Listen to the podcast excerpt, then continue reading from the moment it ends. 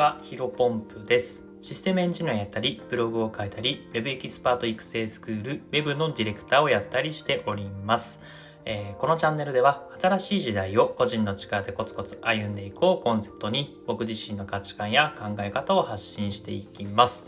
えー、本日なんですけども、NFT を始めて3ヶ月で300万円以上儲けました。時代の波に乗れ、えー、こういったテーマでお話をしていきたいと思います。えー、本題の前にちょっと関係ない話なんですが、ちょっとなんかマイクが調子悪くてですね、あのー、今マイク外して携帯に、えスマホに直接吹き込んでいるというか、話しているので、もしかしたら音質悪いかもしれませんが、ちょっとなんでかわかんないんですが、あの今、一旦これで、え収録していきたいと思います。えそれでは本題に入っていきたいと思います。えっ、とですね、まあタイトルにある通り、まあ僕自身がね、一番びっくりしているんですけども、まあ NFT2000 2022年の8月にですね、えー、僕自身は始めまして、まあ、そこから約3ヶ月ぐらい経ったんですが、まあ、なんとですね、うんと累計して300万円以上稼ぐことができています。で、まあこれね、正確に言うとちょっと違くて、えっ、ー、と300万円の含み益ですね。うん、あの、利確というか利益を確定させていないので、えっ、ー、と、自分の NFT を手放して300万手に入れているわけではありません。まあ、自分の持っている NFT をもし仮に全部今売ると、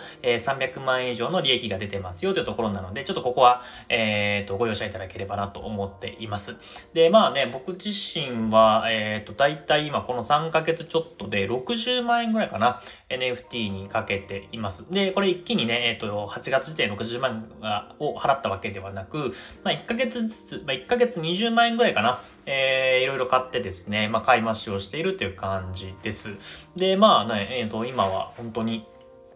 あの、ものすごくうまくいってるなと思っています。で、まあ、もうちょっとね、詳細話していくとですね、えっ、ー、と、もともと僕が一番最初に買った NFT は何かというとですね、まあ、ご存知の人も多いかもしれませんが、えー、池早さんがやっているですね、CNP という NFT ですね、えー、別名クリプト忍者パートナーズかな。うん、あのー、その NFT を買ってですね、その時、僕が買った時はね、0.5イーサだったんで、11万円ぐらいかな、その当時のレートで言うと。うん。で、それが、えー、今はですね、なんと3.3イーサぐらい。だから6倍以上ね、は、ね、は、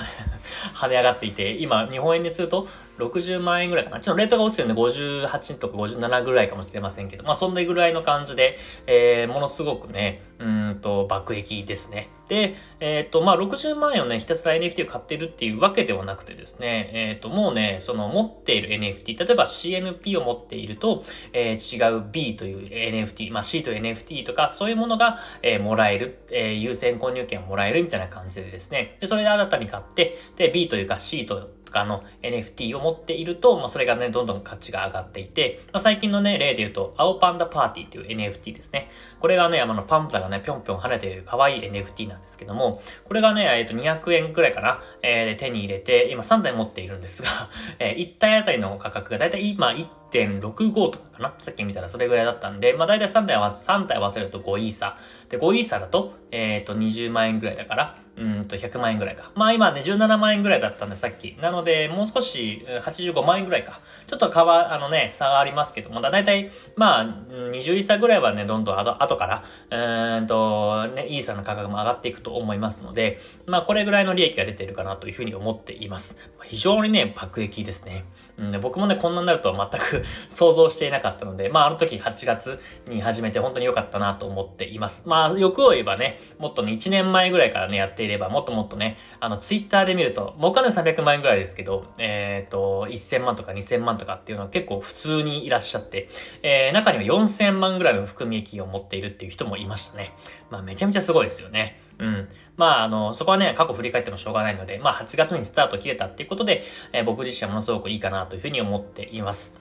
で、えっ、ー、と、こっからですね、話を、えっ、ー、と、広げていくとですね、まあ、こういう、なんだろうな、話を聞くと、あの、ヒロポンプさんすごいですねっていうふうに思われるかもし、思う人もいるかもしれないんですけど、えー、僕自身はね、1ミリもすごくないんですね。あのね、あの、時代の波に乗っているだけ、えー、時代の波に乗っているっていうのもまた僕がなんだろうな、その時代の波に、時代の波を乗るスキルを持ってるっていうふうに、えー、表現されるかもしれ、あのね、受け取ってしまうかもしれませんそれもちょっと違うな。単純にね、知ってるか知ってないかの、これはね、あの、皿だなというふうに思っています。で、本当にね、知っていたら知っていたで、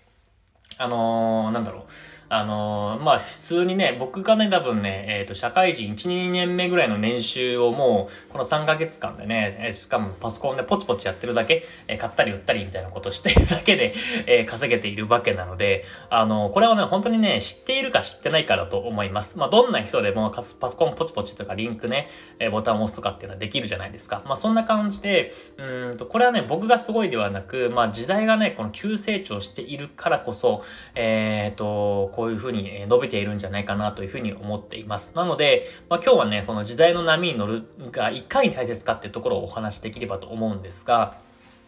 まあ、こういうふうにね、えっ、と、時代の流れが変わるタイミングってやっぱいくつかあると思っているんですよ。で、まあ、こういう風にね、時代の波に乗れば乗るほど、えっ、ー、と、自分のね、実力がね、あんまり伴っていなくてもですね、伸びていくんですね。収入に対してもそうですね。うん。で、僕はね、えっ、ー、と、今、システムエンジニアを、まあ、本業かな、一番収入を得てるところで言うとやっているんですが、うん、まあ、ここもね、やっぱり成長産業だから、えー、そういった人材が不足しているからこそ仕事もたくさんあって、えー、クライアントさんも求めていて、まあ、それに対して、えっ、と、ニーズを合わせて、まあ、お金を得てる、え、報酬を得れるってことがあると思っています。で、これもね、やっぱりで、あんまりね、実力、僕あると思っていませ。いません。うん。スキルもね、まあ、もちろんね、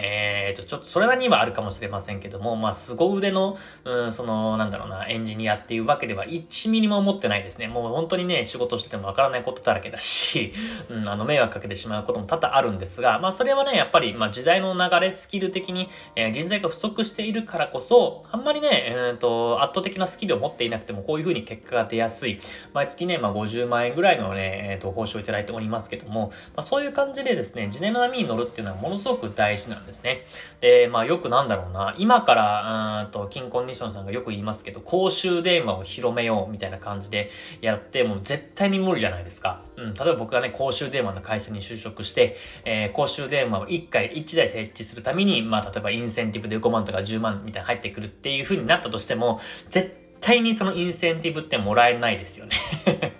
まあやっぱここはね、衰退産業なので、えっ、ー、と、どんなに頑張っても結果が伴わない。どんなに、えっ、ー、と、なんだろうな。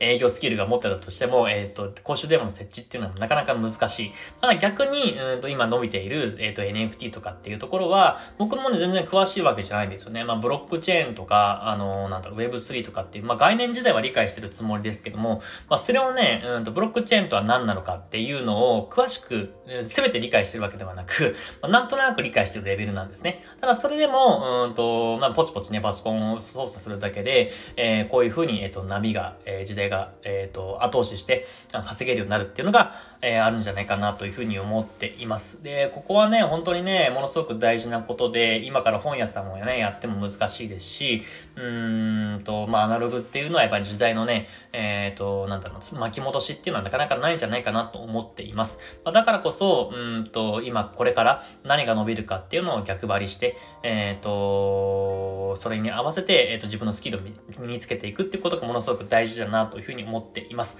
ただ、ここはね、やっぱ情報を知ってるか知ってないかの差になるので、まあ、ここは何だろうな、自分自身の、うん、この人だっていうところでですね、うんと、人の情報を追いかけて、まあ、その人が発信している情報をひたすら真似するっていうのが、えー、一番最適ルートかなというふうに思っています。まあ、具体的に言うと、僕はね、プログラミングだったりブログっていうのは学ぶさんから学んでいるし、まあ、最近の NFT に関しては池早さんから学んでいる。もちろんね、他の人からも学んでいる部分もあるんですが、まあ、あの、時代の一人者、えっ、ー、と、先端を言ってる人の真似をすればですね、あの、比較的結果は出やすいのかなと思っています。まあ、逆にいろんな人のことを参考にしてしまうと、まあ、あのね、えっ、ー、と、10人、まあ、同じ意見のところもあると思うんですけど、若干ね、異なる部分もあると思います。そうすると、まあ、僕自身、えー、自分自身については、あの、そこまで詳しくなく、あ、詳しいと思ってないので、あの、比較的なんだろうな、正しい判断というかしにくいんじゃないかなと思います。ここはもう第一人者の人に意見を身を任せてですね、それを愚直にやっていく。まあ、これがね、最適な、うん、結果を出す一番の最適ルートかなというふうに僕自身は、